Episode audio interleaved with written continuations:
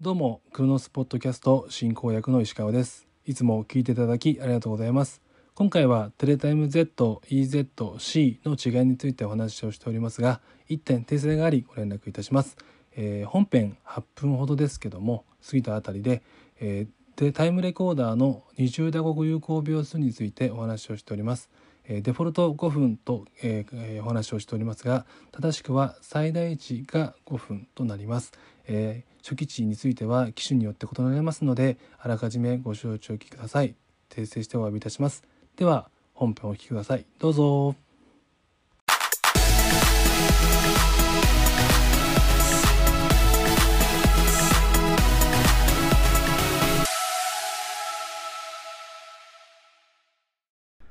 どうもー。クロノスポッドキャストです。この番組は勤怠管理システムに関する最新情報や助成金など営業活動に役立つ情報をお届けする番組です。進行はクロノス株式会社営業企画の石川と営業の向井です。よろしくお願いします。お願いします。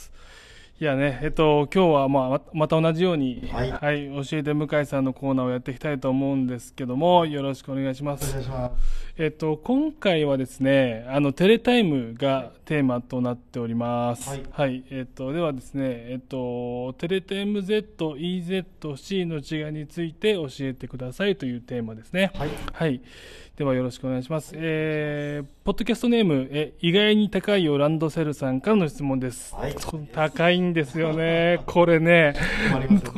本当うちもね、今年からあの一人あの小学校入るんで見ましたけど、結構ね高いですよね。高いですよね。え一つ、まあ、大体5万ぐらい。ー するんで、そうですね。まあまあ6年間使うと思えばね、いいんじゃないかなと思いますけど、はい。じゃあ。登録したら、まあ、1万円以下になる。でそうですね、はいまあ、あのしょうがないかなと思って買いたいと思います。はい、では行きます、えっと、しあ向井さん、石川さん、こんにちは。こんにちは。いつも楽しくポッドキャストを聞かせていただいております。えークロノスさんで販売しているタイムレコーダーは、機能差に応じて Z、EZ、C、複数のタイムレコーダーがあるのは理解しているのですが、各タイムレコーダーがどのようなお客様にマッチするのか教えてください。また、テレタイム Z だけでいいのですが、クロッシオン連動と連動でないタイムレコーダーの機能差を教えてください。お願いします。ということですね。はい。はい。いかがでしょうか？はい。ありがとうございます。えっ、と、まず、あの、テレタイムのこの3種類について、はい。えー一番特徴的であるのが Z ですね。うんうんでまずどのようなお客様にマッチするのかというところなんですが、えーテレタイム Z の一番大きな特徴というのが、えーお弁当の集計ですね、うんお弁当の注文うんになります、で、えっと、お弁当を頼んでるところというのは大体あの製造業さんが多いですね。で製造業さんの中でも、まあ、工場の中で、えーまあ、大体30人以上ぐらいのところから。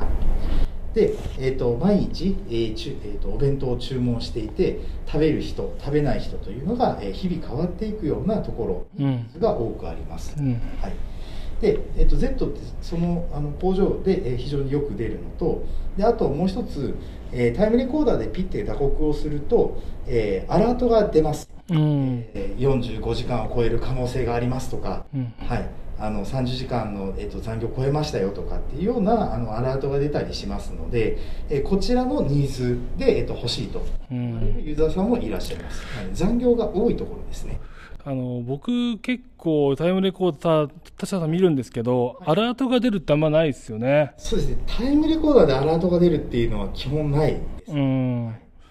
これめ確かにユニークな機能かもしれないですね。そうですね、うん。はい、あの本人にバッとこう出るとかですね。あこれ何個でしたっけ？アラート設定できるのって。3つですね。あ3つ、じゃあクロノスのアラート自体はあの相当数ありますけれども、うん。あのただあのタイムレコーダーで、えっと、設定できるのは3つまでとなっておりますので、うん。まあ、3つで十分だとは思うんです。うんうんなるほど、これがあのテレタイム Z ですね、はい。まあ、あの製造業さんでよく出る、うん。残業が、えー多いところでも、えー活躍しているというものになります。はい。はい。でえっと、じゃああの一番台数何が出てるのかっていうと、えータイムレコーダーは黄緑色のやつですね、うん。Z になります、うん。はい、でこのテレタイム EZ、えーどういうところに出るかというと、えー通常タイムレコーダーが欲しいと。でもお弁当を頼んだりとかはしていません、はい、っていうところはあのこのテレタイム EZ をえーご利用いただくことが多いです。うん。うん。で、えー、と機能としては出勤退勤それからあの外出歳入ですね、えーその打刻ができます、はい、であとは夜勤に対応しています。うん。なので、えー結局そのシフト制で動かれるう病院とか介護施設とか、えーそういうところは、えーこのテレタイム EZ が出ることが非常に多いうんですねあの弊社の、えークロノスの、えっと導入のユーザーさんに関しては、えー製造業さんと、えっと病院と介護施設さんで、えー半分以上できますので、はい、かなりの数そこが占めていると。特に病院介護施設に関しては223%ぐらいですねうん。比率があるところなんですがほとんどがやっぱり EZ をご利用いただいていると。う。ん。はい、で、えっと、逆にこのテレタイム C というものがありますでこれに関しては、えっと、出勤退勤外出歳入これはできるんですけどボタンがありません。うん。ただかざすだけという一番シンプルなタイムレコーダーですね。で時系列に並びます、えーその日1回目が出勤。で2回目が退勤。というようなイメージですね、うん。はい。で、えっと、外出歳入できるんですけどその場合は4回打刻すると間2回が外出歳入になるとういうイメージですね、ん。なるほどで、えっと、これは夜勤に対応ができません、うん。はい。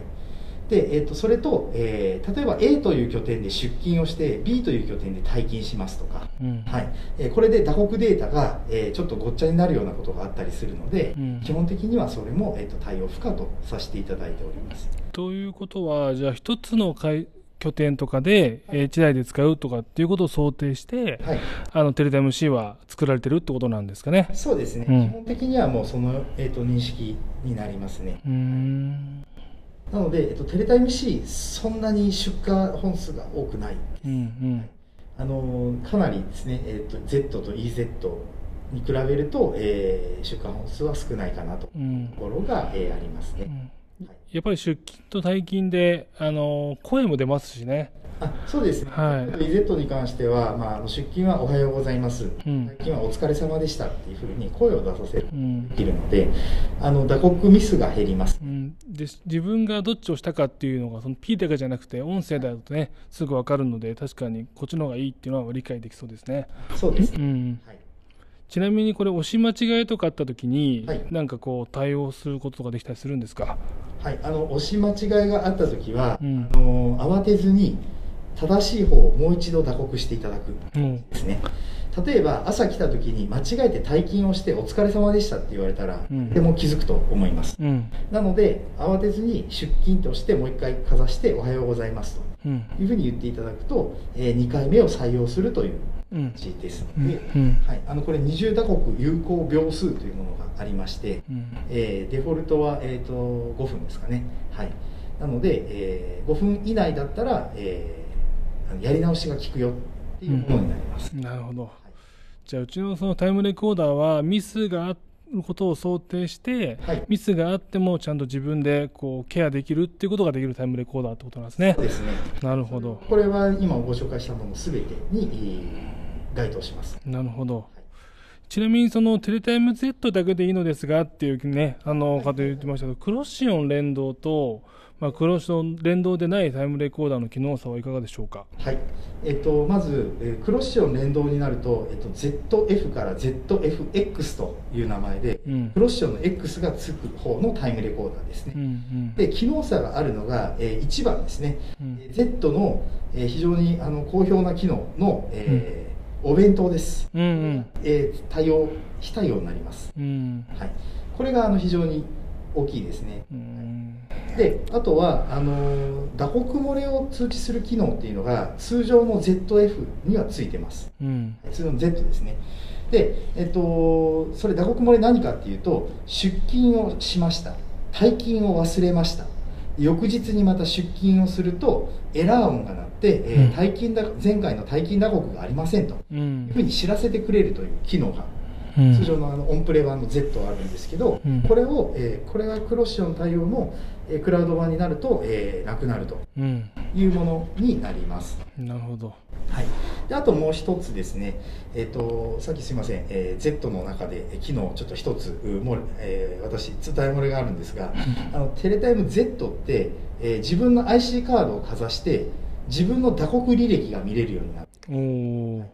昨日を何時に来て、えー、一昨日何時に来て何時に帰ったかっていうものを、えー確認するということができるんですね。うん。これがテレタイム Z の機能のうちの一つなんですけれども、はい、で、えっと、そのうちの、えー ZFX にすると、えーこの機能がなくなります、うん。はい、なのでタイムレコーダー上で、えっと、出退期の記録とかは確認がちょっとできなくなるうん。と、はい、ただクロッシオン入ってるんでクロッシオンでログインすればいくらでも見れます。うんなるほど。ちなみにそのこの機能はクロッシオン連動タイムレコーダーにはあるけどこっちのあの、まあ、連動でないタイムレコーダーにはこの機能がありますありませんとかっていうのをカタログ上ですぐ分かったりするんですか？はい。あのすぐ分かるようになっております。おどなんかどんな注意点が書いてますか？はい、あの青い、えー四角でうん。カタログですね、はい。あのテレタイムシリーズのカタログうんうん。ですね。で、えっと、全部のあのメニューのタイトルに、えークロッシオン非対応っていうふうにあ。あの青い四角で囲んだ字で書いてます。はい。はいであればこれを見ながらお客様に、まあ、クロッション連動タイムレコーダーにするかしないかっていうのを判断いただいて、はい。えークロッション連動にする場合はクロッション連動非対応とかのは中そうあのご提案しないでとかあえてこうご提案してこれがありませんよとかって説明をした方がいいですね。はい。なるほど。わかりました。もうこれだけね多分丁寧にご説明してもらったんで多分またこのね意外に高いよランドセルさんは、はい多分あのまたちゃんと説明できるんじゃないかなと思いますんで、はいねはい、こういったあのねあのまあいつもまあ分かるというかあのうちの営業が説明していることを個別にねまた聞きたいなということがあれば随時またご質問をいただけたらと思います。はい、今回も最後まで聞いていただきましてありがとうございました。またあまた次回も聞いてください。ありがとうございました。